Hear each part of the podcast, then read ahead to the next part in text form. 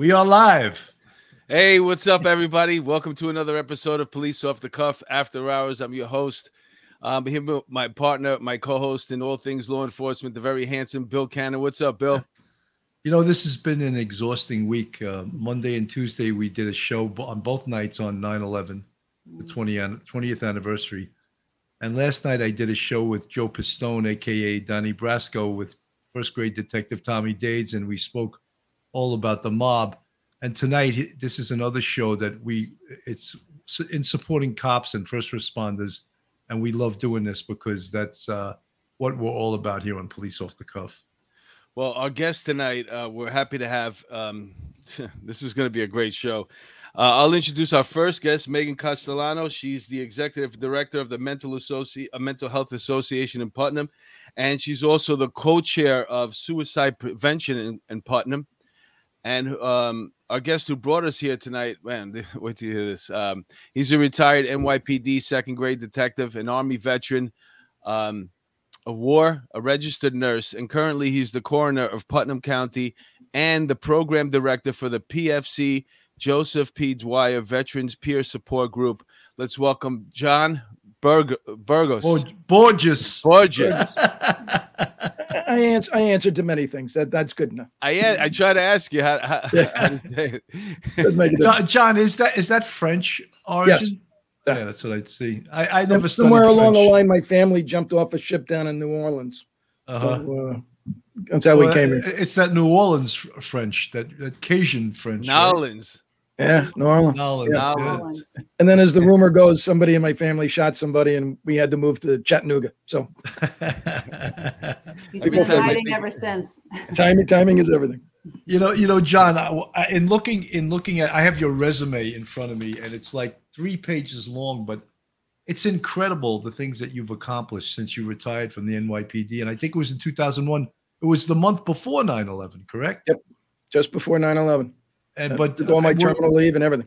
was that what uh, sort of inspired you to join the army and uh, go to Iraq? I'll tell you honestly. Um, uh, so a couple of things happened at the same time. You know, I was going to nursing school, and a lot of the nursing students that were with me, their husbands were firefighters, and uh, one of them, after a few, you know, first day, I think, had to leave because her husband was killed in 9/11. And um, you know, I'll, I'll be honest with you. Almost every single day after that, I prayed that uh, you know, for God to bring me where I'm supposed to be, and. Uh, on my last day working in the ICU in White Plains Hospital, I met a uh, Army recruiter. And uh, make a long story short, the next thing I know, I'm standing in a combat support hospital because I was a ICU nurse, an ER nurse. I was trained in burns, pediatrics, neonates, you name it, I did it. And um, I'm there 15 minutes, and the commanding officer says, "Everybody take a knee." And the rumor you heard is true. We're being deployed to Iraq. I'm going like I've been in this army like 15 minutes, man. I'm like, I'm going, I'm going to Iraq. Oh, well, John, what does that Did think you- they say? Never volunteer for anything, right? Did you go through basic training first? Well, you know, the, um, I went, no, and yes, I went through officers basic, which is basically I have a skill and a talent that they want, and uh, they'll more or less do anything and everything that they can to get you overseas and into a trauma center. One of the guys that I met while I was there, he was a chest cutter. He was the head of uh, thoracic surgery in, in some university hospital in like Illinois. And the guy said, if, if I was using a walker, they would have figured out some way to get me onto a Blackhawk so I could get out where you guys are. You know what's Uh, funny like- is that my my son's in nursing school right now.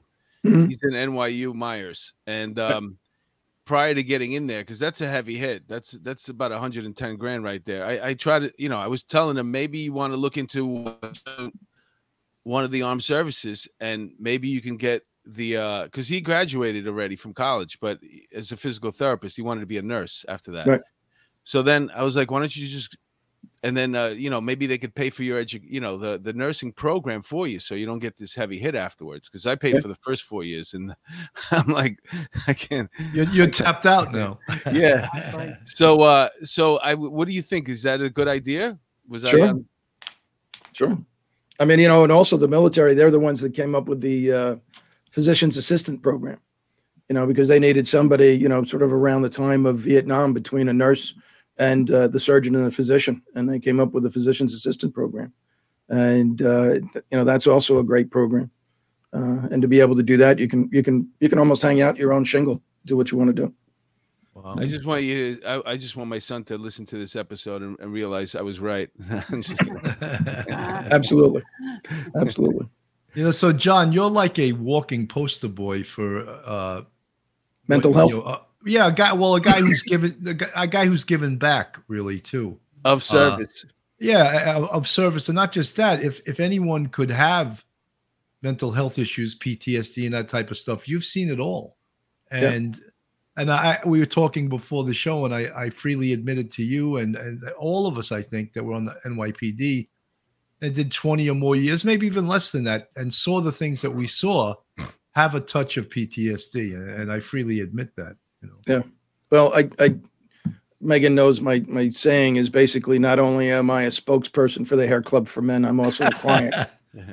and uh, you know that's that's exactly true and uh, being able to admit the ptsd part of your life and how you're dealing with it is is the is the first hurdle in a sense and if you take you know statistics and you add in ptsd and you know another thing with the police department we didn't meet in the neighborhood Haagen-Dazs. you know we hung out at the blarney rock on 181st street and uh, you know between ptsd and and alcohol consumption and and You- Easy you, access mean to you mean you firearms. hung you mean you Oh, hung and out in Coogan's. And and Coogan's. Yeah, Coogan's. Coogan's was the oasis, man. Isn't it sad that Coogan's is no longer there? I feel a piece of my heart was taken away. You know. You know, and and during the riots and and everything else, that that was our sanctuary. That that was a that was like uh, you know playing, you know, Ali Ali Oxenfree. That was safe base. You know, we everybody had could Dave. be there. We had Dave on the show, and he mentioned that. Yeah. Yeah. And that's why a through lot the of people riots, loved the it. place went untouched. That was a place where it was a nothing happened Safe over space. Yeah. Yeah, it was a safe safe space. Yeah, exactly. And that was the good thing about it. And, and and everybody met everybody else. You know, not only the politicians, but the local kids, the local you know store owners, everybody. Everybody went there, and it was a safe place to be. And it was good, and it had good food and good mm-hmm. good atmosphere. So Yeah, they, they called it the Cheers of Washington Heights, right? There. A lot of cops met their few, their their brides. They're married to women they met at Coogan's. They, they used and, to call and, and their girlfriends too. I don't want to say. and, and John, John, they used to call them war brides. I love that expression. No, the, the the the girlfriends who you got them was a, a herpes uh, herpes triangle in the Bronx over there. Oh. Did you ever go there for a four to four? Uh, no, That was the I- I- wraparound. I, went to Rags, and then uh, you know there was um, what was it up on Broadway by the five two, um, next to Jesse Dames or something that was up there. I Yes, what that you're place. talking about. I can't think of the name There of was it. three. There was three bars on four corners there in the Bronx. They called it herpes triangle. Yep. And uh, that's that's wh- if you when he, when he had to do the four to one, the, the second one, the turnaround. That's where Mhm. he wound up over there. There was uh, P and K's in the Bronx too. That was Right, Piper's popular- Kilt. Yeah, Yeah, that Piper's was a popular couple. Pauline's. Pauline's, Pauline's that's right. one of them. Pauline's. Bringing, we're bringing back all these places that I'm- are probably. I'm all sorry. now- I'm sorry. now Megan, closed, this, is, right? this is what happens when you get a bunch of cops. Hey, how do you go? It's okay. We're I just jumping find around. it. I just find it Go so ahead, interesting Megan. when you say when you're talking to anybody in law enforcement, you know, it's like you know, what do you do? Well, we went to the bar, you know, and this wherever you went. So it's just interesting. Like that's where. Well, that's well, you know. Megan, Right. I'm sorry, Megan, to interrupt you, but we we had Dr. Washkill on the show, Stephen Washkill, who's a great guy and happens to be like a suicide prevention expert. Mhm. And I had said to him, "Is it okay after you uh, saw something really traumatic to go out drinking with with the guys?" And he was like, "Absolutely, 100 percent. As long as it's not, you know, four days or five nights a week doing a four to four. He goes, "It's fine to do that." You know. Exactly. Hey, you know what? You sp- you brought up Dr. Stephen Washko. Uh, a big shout out to him. He just got a Fox gig. Did you see Oh. that? Congratulations. No, I didn't That's see Yeah, yeah. Fox, Fox, uh, Fox News. He's going to be on there. I saw him post about it. They hired him for a gig. So That's Excellent. congratulations, Doctor. Yes. That's Excellent. great. Nicely He's a done. big- he's a big fan. So why don't you guys talk about uh, the MHA MHA of Putnam County? Megan, you want to start? Well, I feel like we should probably really be talking about first line, right, John? I feel like that's Yeah. you know that, that's Okay, really, um, yeah, it's, that's okay, the point sure. of the, that's the point of the show. So you wa- you want to say how we got the whole thing started? No, you're good at this. You can do it. So, um, well, I guess our organization was founded on something called peer support, which is people who have uh, a lived experience getting together with other people who have a similar lived experience. So that's really what peer support is. So we've been doing that at our agency for decades. And then we got the contract to do our vet to vet program. That's when John came on board with us. And, you know, it's basically putting veterans in touch with other veterans so that they can um, share their experiences, support each other, and sometimes really just listen. So we were at a meeting one time, and one of the sergeants from our local sheriff's department said, Wouldn't it be great if we could have something like that for cops? And I'm like, absolutely. John and I had just been talking about that, and you know, how would we be able to get that started? So um, we had a couple meetings. We got some people around the table. We got support from leadership, and we went to have our first meeting, and you know, trying to put together a team.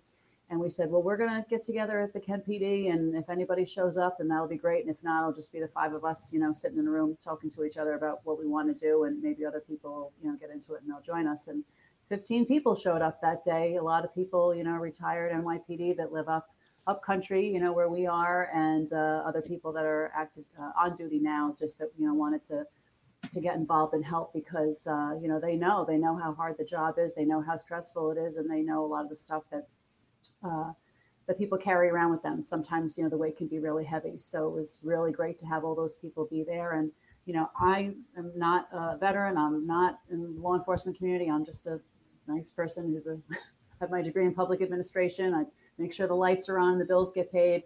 But I felt very privileged that the people in the room that day were, you know, had the courage to be able to talk about their experiences. Um, you know, some of them personal, some from colleagues, and just what their passion was. We started the meeting, you know, about why everybody was in the room, and ultimately it was there just to help their brothers and sisters in law enforcement in any way that they could. So. Um, and that meeting was in March of two, 2018 before the pandemic. And I feel like now, with everything that's gone on in the last year and a half, you know, we're uh, kind of needed now more than ever because it's been a tough time for everybody, but uh, for the law enforcement community in particular.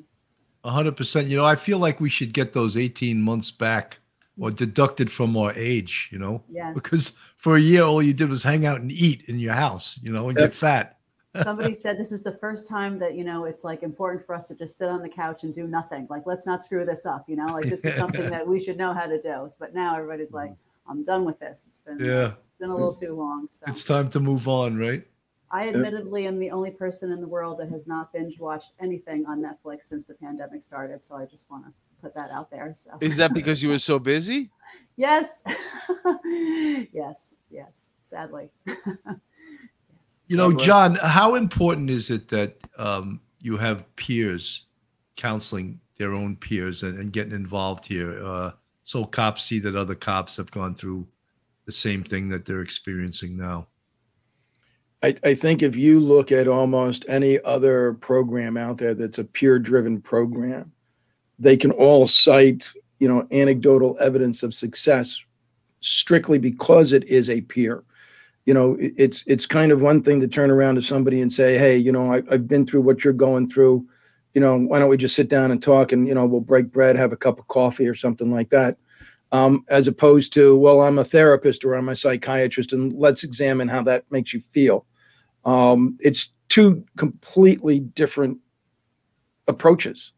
And I'm not saying that one is is you know better than the other, but one definitely dovetails off of the other. I mean, who would you, you know, let's say for the sake of argument, you know, you're having a hard time, and, and several people have called our number.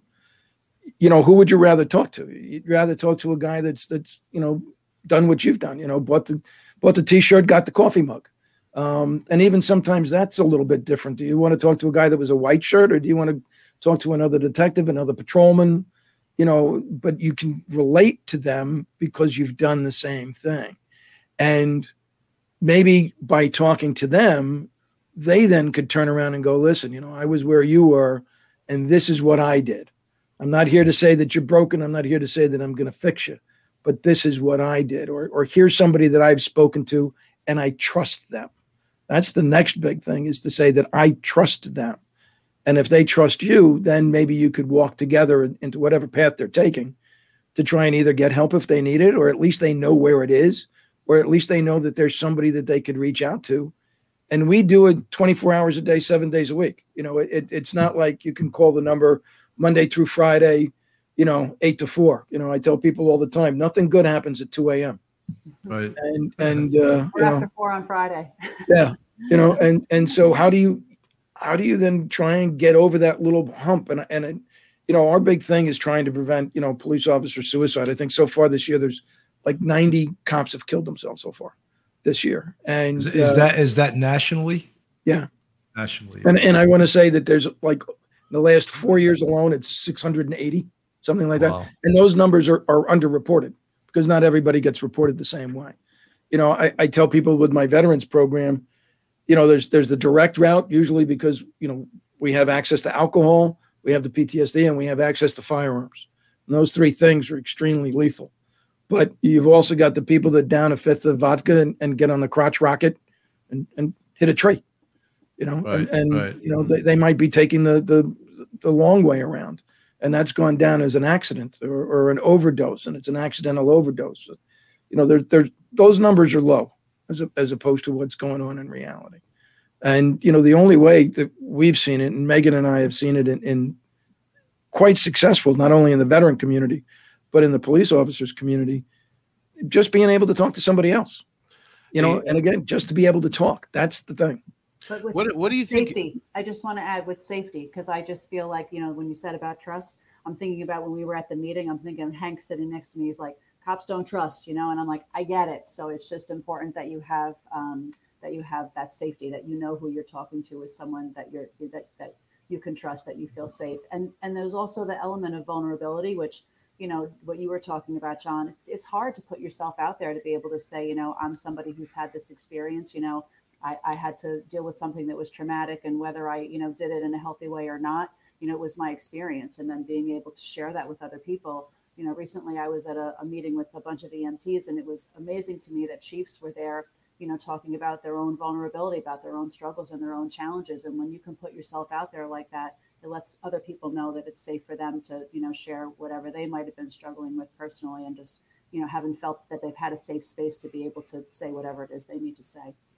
You know, Megan, we all know and that the pol- police departments have to do a better job uh, with suicide because it's been around forever, and they really had to ha- get a kick in the ass and to do certain things. You know, have in precinct mental health workers, have um, guys to be able to turn themselves in anonymously, and I know about POPPA and things Mhm. like that with the NYPD because you know when cops turn themselves in, the first thing they do is take their guns, shield, and they put them in a position What- where they what do can't we- make what- overtime. What do we say about this? We said the rubber gun squad, right? Like nobody, Right. so right. So you know, I I get it. So that that was a news flash to me. I was like, really? So and and that's and that's sort of like you know one of the things that we try and deal with with our warm line is that you know it's completely anonymous you could tell me your name's donald duck you know i don't really i'm not POPPA i'm, I'm not going to call your supervisor yeah. i'm not going to do that we are doing this strictly you know anonymously to try and help you to get to where you've got to na- be and when you think about it i mean what defined you and me? It was our shield and, it- and it was our gun. Our gun was our sword. That was the thing that made you this warrior character.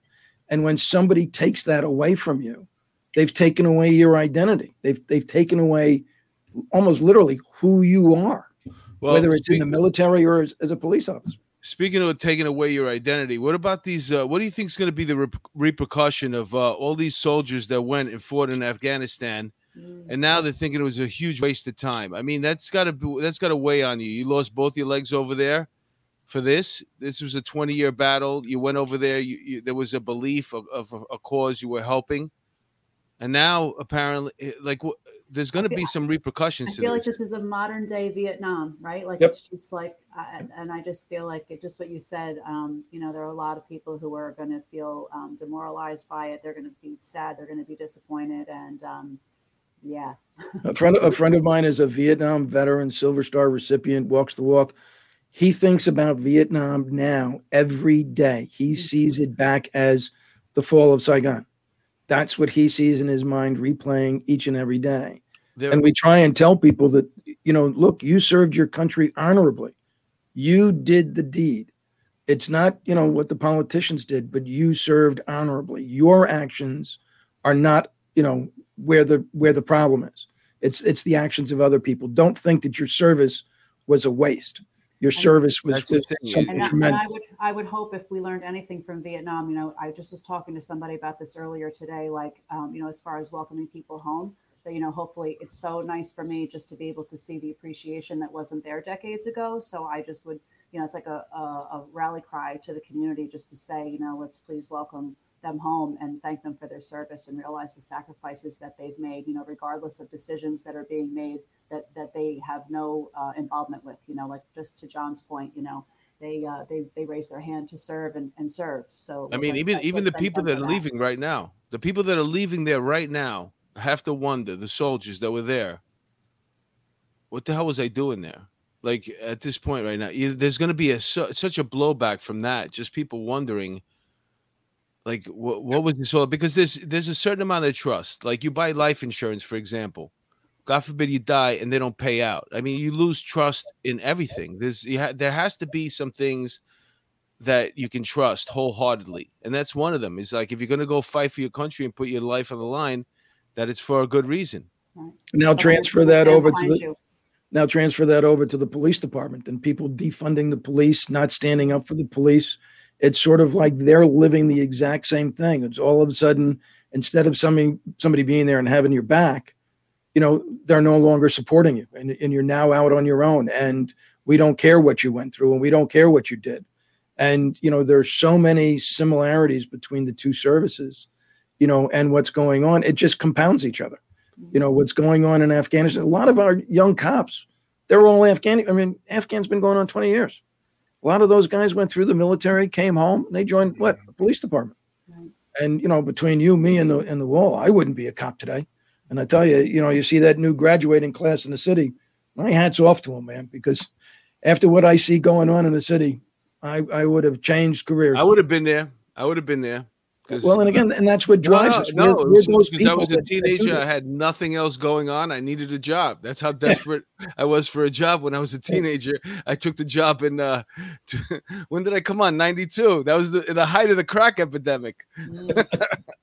But you know, I John, needed uh, dental. When you see today, it, it- there's a very a lot of similarities to to back in the '90s because crime is coming back with double barrels. You know, except we had the tools to fight it, and Oh, we yeah. we had the backing of, had support of- from the department. yeah, we had backing from the department, backing for the politicians. Now crime is coming back double barrels, and they don't have the backing of the politicians. They pass idiotic laws like the diaphragm law. They take away qualified immunity. Stop, question, and frisk is something. It's like if you say that word, it's like it's like a curse almost, you know. So the tools to fight crime aren't there right now. And you know, every time I see a cop now in the city, I go I go up to him and say, "Hey, thank you for your service." Absolutely. It's very similar, like you say, John, to a soldier. You know, Yeah, Yeah. but like like Bill was saying, it's like even though because right now all these uh these people are backing uh, away against they don't want to be part or connected with defund the police. That's something that's it didn't work out and they're all backing away from it. Unfortunately for their sake, they have themselves on video recorded, you know, saying that they were for it, but it's too late now. But now that all these cities are, are are funding the police now, but the problem is, like Bill said, they passed all these things: the diaphragm law, the bail reform. It- you can hire a million police if you're going to let these guys out a- as soon as they get arrested. They're not. They're not scared of getting arrested. You So this is this is one of the things that came up for us with first line is that you know it, as if the job wasn't stressful enough and then now you have to have all these other things on top of it so you just mentioned bail reform and we were talking about that like how frustrating is that for you you know like you're out there trying to do the right thing and do your job and you know that you know like for what like so i just feel like it just it, all the more reason for people to be able to reach out and and try to get some peer It's not even good for. it's It's not even good. For, it's not even good for the perpetrators. The yeah. people that you arrest because those that those are the times where they go re-up on their meds. Sometimes they get tired of being on the streets. They get three square meals a day. Even if you take them off the streets for two weeks a month guess what? That block that they walk down every day without their shirt on you know just menacing the whole neighborhood they're in peace for two weeks a month. They're in, in- they're in Rikers getting their meds getting uh three square meals a day, getting off the drugs for a little bit. It all worked out. And That's- now you that's- see, you that's see so, so accurate. people. That's so street now. accurate. You know, you- the people that are suffering from mental health issues All of a Yeah. sudden, they're back into the system and they have access to a social worker or a case manager or Don't get me meds. started on this topic, right? Yeah, and you know, and she knows, and you know, or alcohol or drug abuse or whatever it may be. That was their shot, whether they took it or not, to to get back into that thing of either being back in recovery, back on your medications, back into society, and they'll- they they threw that away. And what what's happening to these guys? They're just being thrown back out onto the street to survive that way. They And again- the street. They're there every day now. Yeah. Yeah. You know, and that's that's why you're seeing heinous crimes like a guy hitting a guy with an axe at an Oh, ATM. that was bad. I mean, you, you don't. We weren't seeing that That for was thank. God for years, but now these crazy, nutty crimes are coming back. You know, And I try bad. to explain to people when I was talking to somebody, we'd saying like, "Oh, crime is up in the city. I think it's almost 400 or something like that." And I said, "Try 2,200, dude." you know, back in the 80s. Right, when Try- you think try about it, 2,200 homicides. You know, 2,200 120 murders. of them in my place alone. So you know, it's it's uh you know it, all it's a different relative. way. You know, it, it, it's a different perspective. But Mhm. again, you know, you know, I liken a lot of it. We were talking about this earlier. You know, it, it's like I remember 1988 in Dinkins. You know, it's sort of like, you know, we were the bad guys. You know, no Yeah. matter what happened, he paid for the funeral. He sent the drug dealer who tried to murder a police officer. You know, Mike. You know, Mike. He's come here with the, you know, his books and stuff. So, you know, all these different things of, of you know, who was standing up for you? Nobody. And and I, it's sort of the same feeling now for the police, but it's also the same feeling for the, the veterans that are coming back from Afghanistan. Who stood up for you? Nobody. There were so many ways that you could have left this situation, and this was not the way to do it. And so many people are feeling those repercussions. and you, you, know, know, what? John. I just watched the other day. Um, Jon Stewart confronting Congress when they Mm. tried to cut off the 9/11 funds for the Yeah. survivors and the guys that were sick, and it was so disgusting. First of all, only about 20 or 25 congressmen showed up at all to the meeting. And he was almost in tears, pleading with them, like, how could you even How think about even- not funding this? Exactly. And they stood there like the bureaucratic morons they are, Mm. and they were shamed. They were actually shamed into funding it because they were just so embarrassed not to vote for it, you know. But they really were considering not refunding that, you know. And it, it, it and again, it's the support. If you don't feel the support, why bother? Well, if you're talking about support, when you're coming back right now from Afghanistan, um, are you going to get the same type of benefits? Because there's always a problem with the VA and getting your your health benefits. They're pushing all my like- buttons tonight, John. Yes, No, yes, they no, are. They're because here's what happens. hit every single one of them. If you My come back gonna- from if you come back from like a war war where we're like we won and you're a hero, I'm sure all the benefits are flying at you. But now you're coming back from Afghanistan. They want to make sure this thing is forgotten as quickly as possible. But all those people that were there, they're coming back with PTSD or whatever they had to go through when they were there. Now they're coming back, and you know, there's no re- there's no parade for them. They're just gonna get shuttled back. And are they gonna are they gonna get the benefits, or they're gonna just try to pretend this thing this thing didn't happen? If you if you ask me, the VA invented the word bureaucracy. Um, you want to see a clusterfuck? Oh, excuse me. I'm sorry. It's all right. That's all right. We're allowed to curse on here. This isn't this isn't radio. That's right. So, I mean, if you want to see a cluster, try. I mean, just try and see people maneuvering through the VA system. It, it I mean, as an example, Megan knows because I do this all book? the time. Read that book. Thank you for your service. You Yeah, want to thank you. talk about somebody who desperately, you know, is looking for help and and wants it. You know, is going through all the. Hoo- I'm reading this book. I'm thinking I would have given up on day two. Like this is who who who set this system up. This is you know it's it's doomed to doomed to fail. Yeah, It's I mean, I get a guy that's that's homeless, and he's living on a friend's couch. And according to the VA, couch surfing isn't being considered homeless. That's right. You you have to be able to check yourself into uh, one of the you know the nearby shelters like Jan Peek House, and I wouldn't send my enemy to Jan Peek House. But in order to be able to get into the system, you've got to go there, and you've got to run into a guy who's overworked, underpaid, and stressed to the max to try and get you into the system if you qualify. Right. How much time did you serve? What was your discharge level? How much money do you make? You know, I mean, you could be suffering from PTSD, and the VA could turn around and go like, "Well, you make too much money. Mhm. We're, we're not going to help you pay for your, your psychiatrist. You're going to have to pay for it through your insurance company." Unbelievable. You you you'd be sick. Folks, Yeah. we're gonna we're gonna have to go to a quick com- commercial here. Folks, if you don't know, Police Off the Cuff now has channel memberships, and we have oh, there's four memberships now. They're sort of funny. The first one is called um, the Bucket. The second one is called uh, Polish My Rack. The third one is called Dipped in Butter, and the fourth, the premier one, that costs a lot of money, costs fifty dollars a month. Heated dipped in butter. So not only can you get them dipped in butter, but you can get it heat heated butter to dip them in. So that's our that's our membership. So far, we got four members. People are starting to join the, the police off the cuff club. And Mark, we're going to go to uh, some of our paid sponsorships now. You can do the honors. If you're looking to relocate to Myrtle Beach, South Carolina, Carol Waters of the Beach Realty Group has been buying and selling property in the Myrtle Beach area for 11 years now. Carol and her husband, Rob, uh, Rob Mahone, are retired. He's a retired FDNY firefighter, uh, and he was first a cop. Work as a team. Carol has been an, uh, a multi-million dollar producer for the last 10 years. They have great knowledge of all the aspects of the real estate industry. Carol is well known around the Irish community in New York. She worked in Fitzpatrick's Manhattan uh, Hotel for over 20 years behind the stick. Originally born in the Bronx and brought up in County Mayo, Ireland, contact Carol Waters for all your real estate needs in the Myrtle Beach area. Carol Waters Sell. That's her uh, MB. That you, you can see it right there. That is her email, and the phone number is 914-261-6681. Folks, God forbid, uh, I love you all for being fans of the show. So I'm giving you a heads up. God forbid you're ever out and you get in trouble and you need a lawyer. You want to call Joe Murray. He's a frequent guest on the show. He's our legal expert, a retired NYPD officer who made good by becoming a lawyer. Uh, check out jmurray-law.com.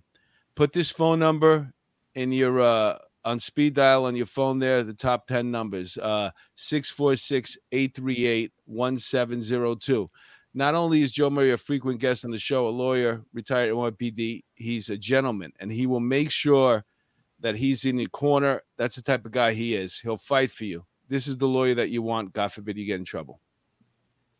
Folks, if you're looking for supplements, be sure to check out the products from firstduenutrition.com. As first responders, there are certain expectations in our performance on the job.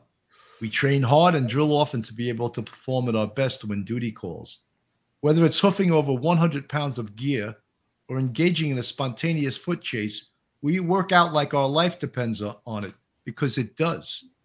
Two New York City firemen created the supplement line with hand-picked products that will not pop positive on any drug test for first responders.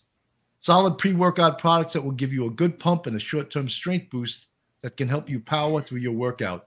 Supplements that help with fat burning and weight loss and post-workout formulas that support recovery.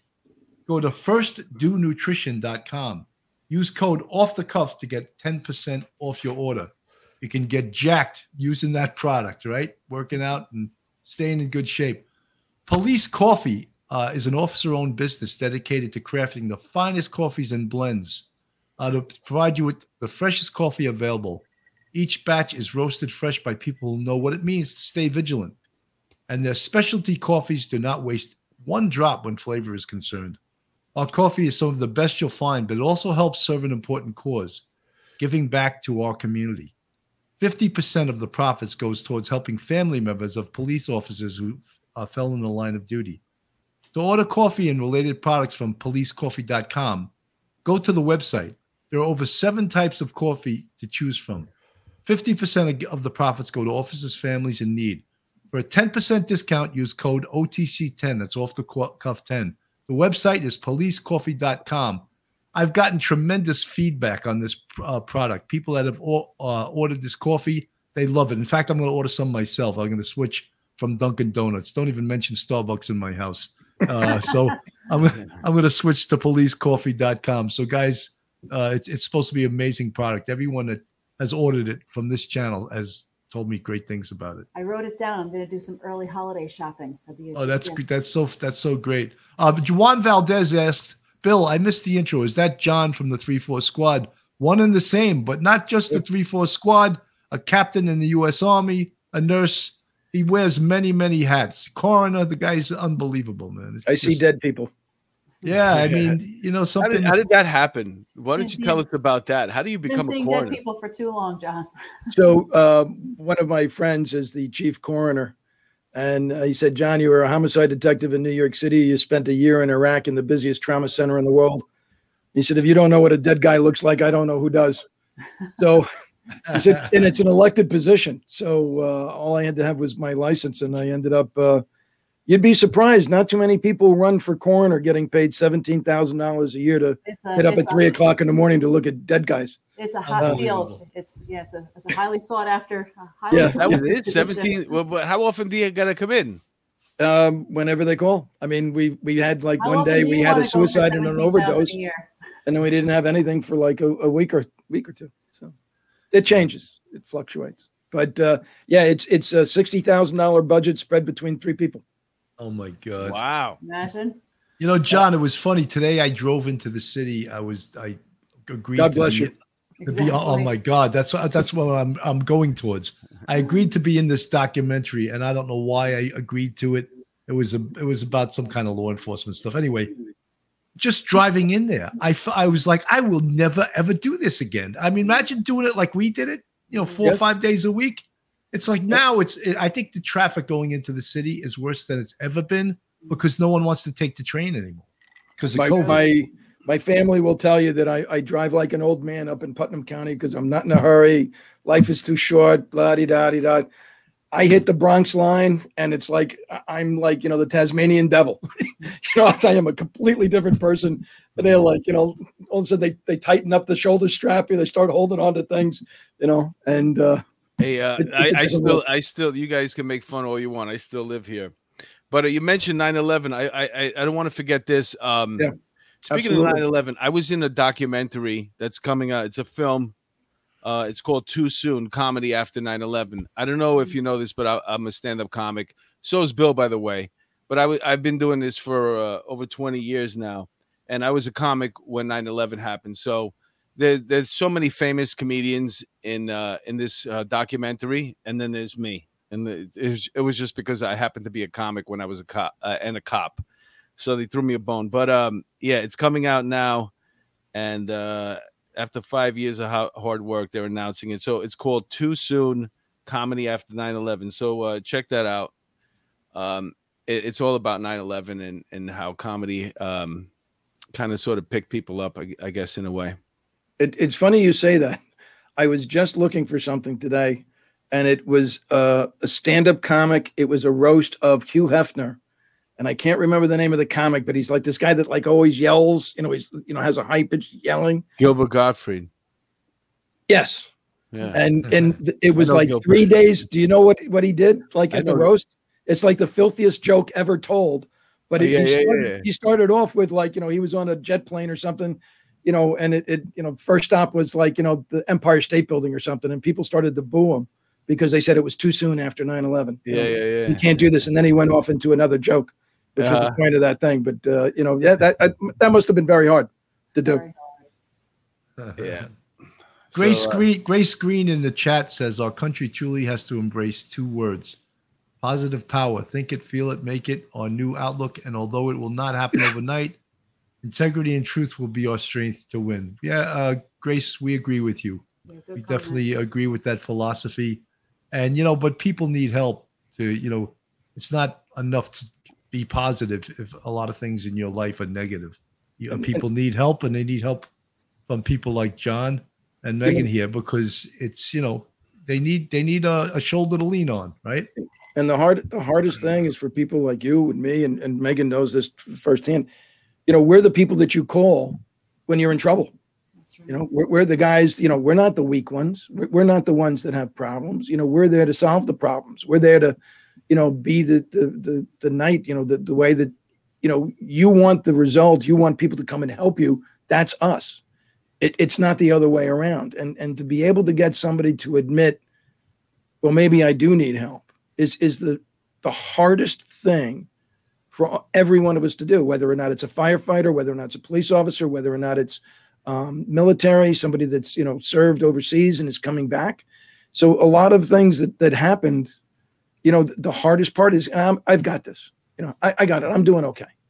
and you know in reality they're not and and to be able to make that break i mean i remember the first time one of the cops called me and it was because he knew me and he said that's the hardest decision i ever had to make you know he was dealing with the loss of a friend who was another police officer and it was a friend of his you know broke bread and you know all that and he said that was the hardest thing for me to do was to admit that i needed to talk to somebody and you know we were able to sit down and you know our difference is that we don't meet at the Blarney Rock or at Coogan's. You know, we, we have a tendency to meet for coffee. Um, Don't tell them where you go.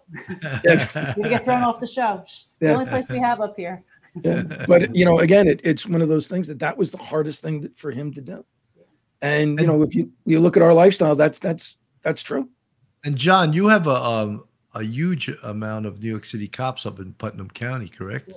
Yeah, I think if you throw a rock, you hit a, either a cop or a fireman. Everywhere I go, I can't believe it. Every I never forget this. I'm like at a craft bazaar for uh, at our church, you know, and I'm talking to the person that's across from me, and you know they're retired. And I'm like, of course you will are. Like everybody I talk to. So yes, yes, which is great. Unless they were, you know, retired or they're, they're FDNY, then they're usually, you know, I'm the carpenter, I'm the plumber, I'm the roofer. Oh, and by the way, I'm a I'm a fireman in the city. I'm a fireman, yeah. yeah. Well, they say being a being a fireman is the greatest part-time job in the world. exactly. I'm probably going to get some hate mail after I say Yeah. that, but you know, But that's how I got. uh. That's how I got involved with acting because I was looking at all these other guys. I stand roll call when I was a rookie uh, in the task force there, and one guy was a plumber, the other guy was an electrician, the other guy was an exterminator. And I was like, man, if I'm gonna have a part time job or something that I, I'm gonna do on the side, I want to do something I want to do, and I I always wanted to be an actor, and so I I got it. I, I went to an acting school and I started studying acting. That's that's exactly what got me into it because every everybody had another job. Do you re- do you remember Bill the uh, the fire bombing of the fire truck? And they threw the Molotov cocktail into the truck. yes. So one of the guys that was in the truck was a cop. He was he he was in the police department in the city, and he hated the fact that everybody hated him as a cop. He he was working like in Bed Stuy or something, and he was just like, you know, I'm out of here, man. I, I you know, people hate me. They're cursing at me, but they're doing this. He joins the police, the, the fire department. He gets transferred up to the truck off on like 168, and they're going down the road, and they come to the stop, and they threw a Molotov cocktail through the window Wow. and it broke and it sprayed everybody. And because he was the rookie, he was wearing all of his bunker gear and stuff. And all the other guys that were the senior ones, they were down, you know, like the pants were down. They were just wearing the t-shirts. They got Right. severely burned. He had to get out of the job. He was just so messed up after that. He's like, what the hell is the matter with this world? What Yeah, is just fire that fire department thing is crazy. You know, I I was I grew up with this kid Richie, and uh, I became a cop. He became a fireman, and I was on the fire department test. That one that that, that came back that they were found out that there was a discrimination on it. And by the way, my real last name is Sanchez, and I got I, I passed the physical, no problem. I had ninety seven. Forget it. But the point is, Richie died in a fire in a basement um, in an abandoned house. And he was a power lifter. He was like one of the strongest dudes I know. So um, it was just weird that like I, I I didn't get on that job. I stayed on the PD, but the fact that this guy was so strong and he could die, it's like I think it's genetics, man, because you know, give me a man with a gun any day. You know, send me into a burning building, I'm calling for my mommy. yeah, but me uh, too. you know, give me a man with a gun. I'm okay with that. Burning Amy- buildings, not so much. Amy, Amy Dodd, she says, I fear people are forgetting about 9 11. The Biden administration clearly is forgetting about 9 11. Well, one of the things that I was a little Absolutely. bit shocked about is that this 20 year anniversary, they're not allowing first responders to go down there and celebrate, just family members of people that were lost. I mm. find that to be outrageous. How could you exclude first responders from the 20 year anniversary you know the atta- you know the attacks on our country. I, I They- what politician is making that decision? Disgusting. You know. they should call it the Obama birthday party to smash, and then this way they can amount, uh, invite as many people as they want. Yeah. because apparently if you could you could throw a party for whatever you want they had the surges the bike ride down there what are we talking about right now we're talking about people standing outside you know and you could separate them if you want as best as you could they could be blocks away but you can't keep them away no, all you had to do was coordinate it the whole decision is stupid I, I agree with you, and it's and, it, and I'm afraid you're absolutely right. Uh, You know, people are forgetting it. You know, we, we Bill, we were talking about this earlier. I, I really think you know this, this is 20 years. you know, I don't know where 20 years went, but my God, this is this is like a major thing, and you, you hear so little about it. Um, and and I really I, I'm shocked about that. I really am. Yeah, it's you know, it's almost like it's being done purposefully so that people do start forgetting about it and not realizing that it was the big deal that it is and not allowing people that's part of PTSD to also not allowing people to grieve because Yeah. people need to grieve and Absolutely. continue to grieve over something like this and when they just across the board say oh no we're not going to allow that to happen this year well, you know, it's just yeah, there's a lot of survivors guilt. You know, there are a lot of guys that that turn around. I'm one of them. You know, you know, we should have been there. We should have been there. It's And be a you tough When you change the anniversary for a lot narrative, it doesn't help. Yeah, Right. and and a friend of mine, uh, Vietnam veteran as well. You know, he, he made this comment once when he was down at the wall, and he said, you know, life would have been so much easier if my name was up here. wow. And you know, it, it's just him dealing with his you know war experience, and it's the same thing for a lot of us. Whether you're the fire department, you know, one of my friends, he's a captain up in the Bronx. I mean, you know, lost thirty people that he broke bread with. You know, and he, and the only way he could deal with it was like, you know, guys that went to the left died, guys that went to the right lived. You know, he had no other way of saying it, but you know, you know, but you're alive. And it's the same thing when you go to war and you come back from war. You know, okay, I'm alive, but why is my buddy dead? You know, or why couldn't I save that guy? Why couldn't I save that man's life? Why couldn't I do this? Why couldn't I, you know, and you you keep hitting yourself and beating yourself up with that over and over again. And same thing with, you know, the police department. You know, it, it's like, you know, you, you're working in a precinct and, you know, three cops are killed when, when I'm working there and the riots and, you know, well, why did they die and why am I still alive?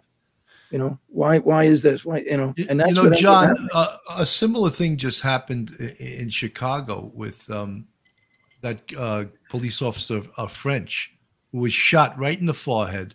A partner is probably going to be paralyzed, and the mayor there is not allowing them to have a big um, funeral ceremony. I mean, I just it's almost like they're doing it on purpose to piss people off. It's It's it's it's incredible to me that that politicians have the power they do. First of all, they you know they have the biggest po- po- uh, power they have is the power of the purse strings, just to spend our money any way they want to, waste it. Well, well, you know, another small thing with Afghanistan. I mean, how about just leaving millions and millions of dollars of equipment there? Don't you think maybe if they planned better, they could have taken some of that stuff Mhm. and returned it to the United States? No, instead they leave it there. I mean, that is pissing on the taxpayer. yep. I don't know unless you wanted them to have it.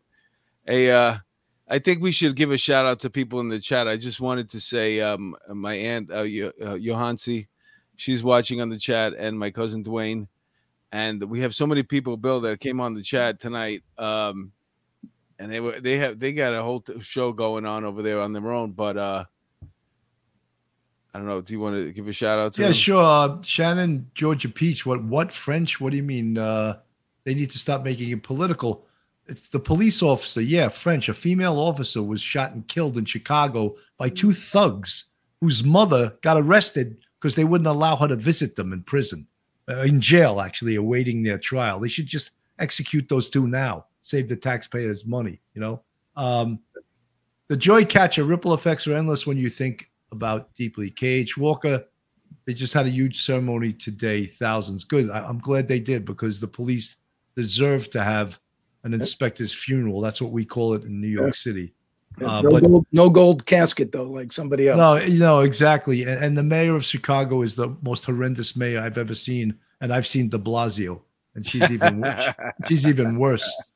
Amy dot 83 i'm from the uk and thought it was the worst thing i've ever witnessed. Okay the tv uh, and still is. Um, mc's audio a step here an inch there. That's what made the difference that day sadly rebecca survivor's guilt i can't imagine Ron Daniels, never forget 9 11. That's right, brother.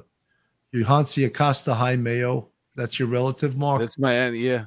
Okay. That's great. Rebecca, wow. Um, folks, you know, if you're not subscribers to Police Off the Cuff, just go on our YouTube, hit the subscriber button, give us a thumbs up, hit the bell.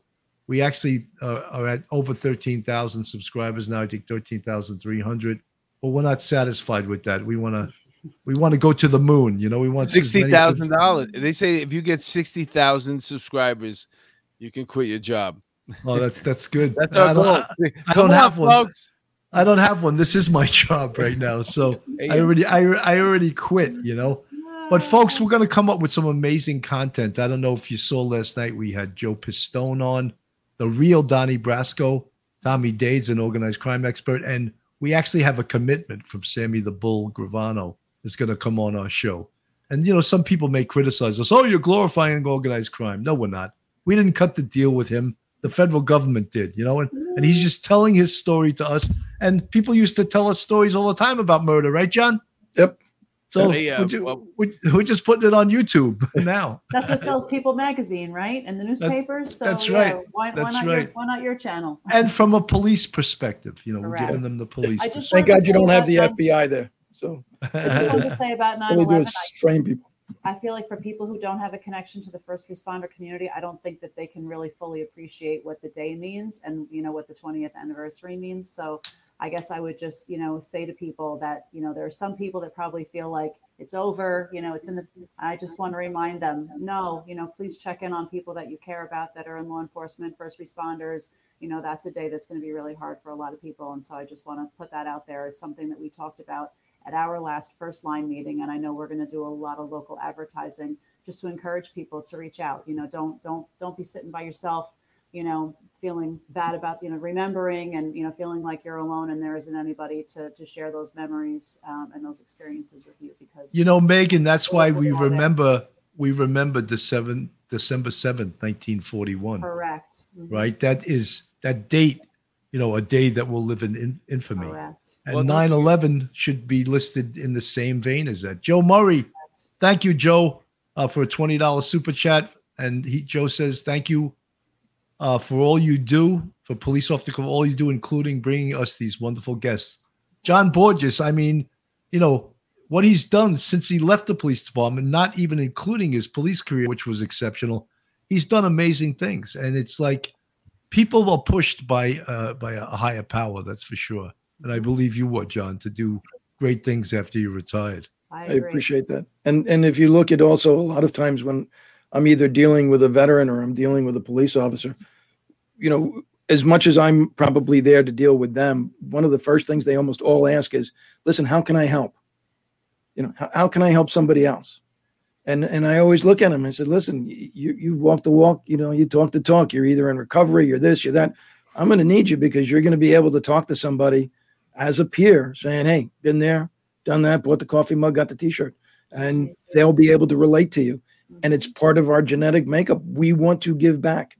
We want to serve other people. We want to help. That's what we do.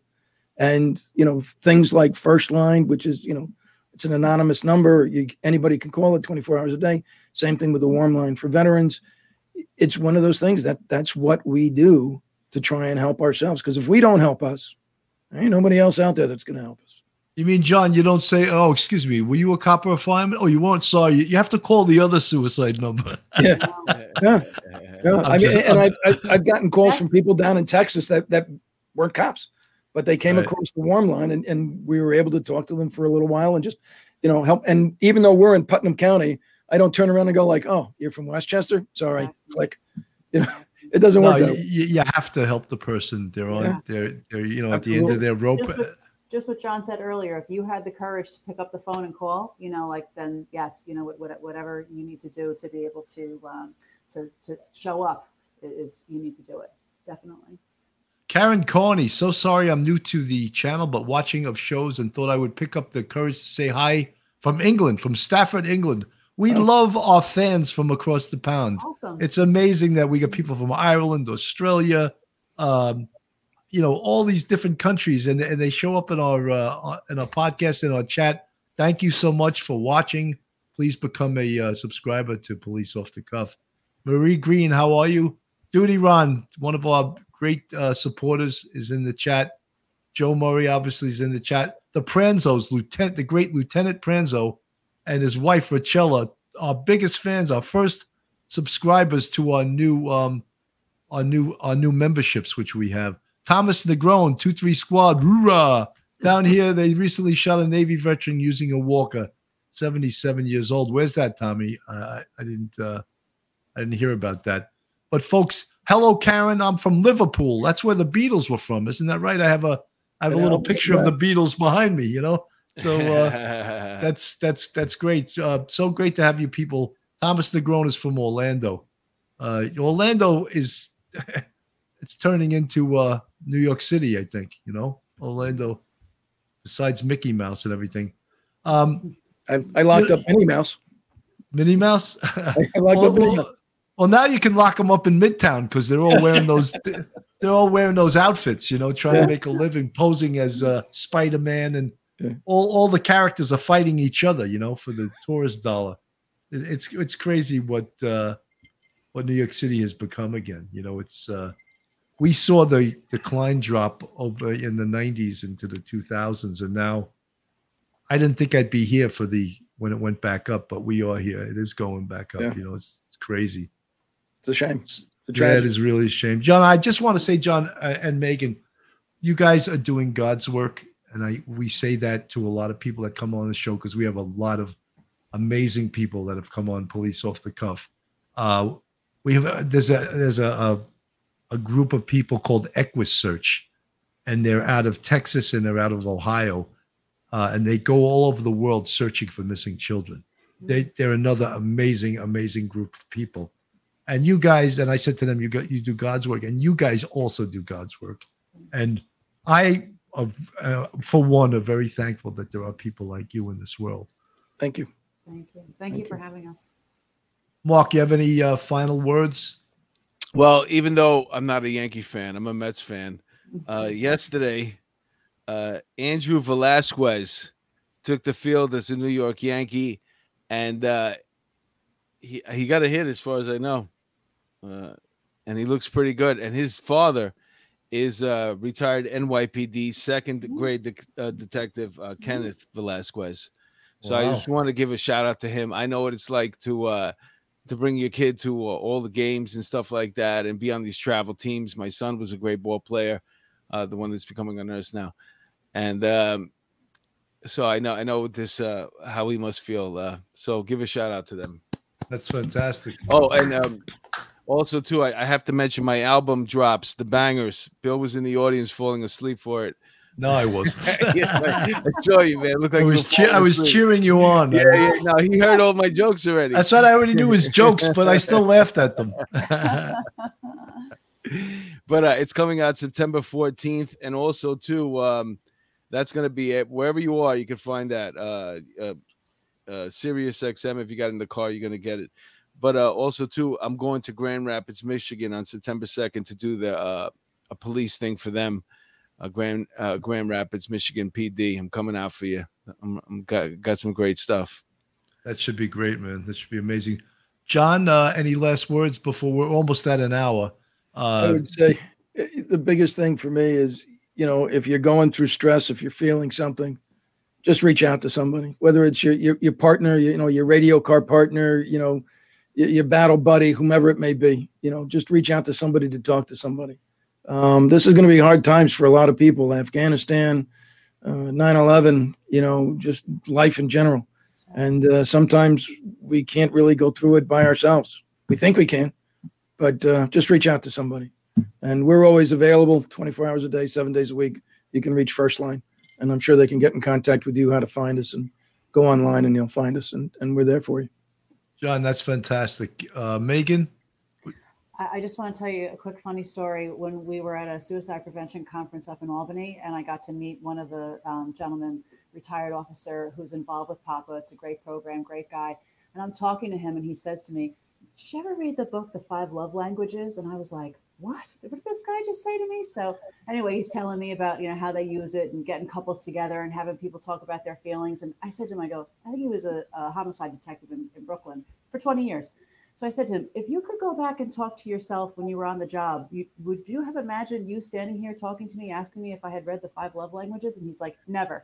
So I just want to say that, you know, cops are tough, you know, it's a tough job, but they- they're, they're also, you know, we're, you're human, right? So everybody's, Yes. uh, there's a, there's, a, there's a soft place there too. So it's, it's, it's okay to, to let people see that because, you know, that, that, that's, that's part of who you are. So be who you are. Reach out. You're not alone.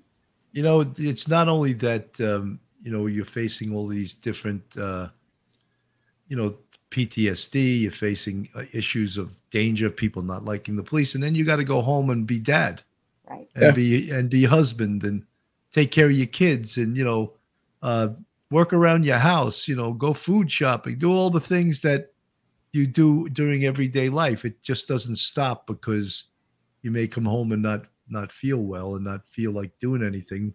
You know, life doesn't stop, as you guys know, because you wear many hats, just like just like we do. And how does it go, John? How was your day? Fine. Anything happen? Nope. Nope. No. Isn't that the funniest thing? Yeah. Why, why don't you fun- Why don't you talk to me? Oh, about the woman that was burned to death inside the car. after Right, she- right, right. Yeah, you want me to tell you about that? No, my So- my day was fine. So I'm My just saying that there are people that do want to hear about that. It's okay. Yeah. So. Yeah. Yeah, it's funny when I used to ask my youngest son, he'd come home from school.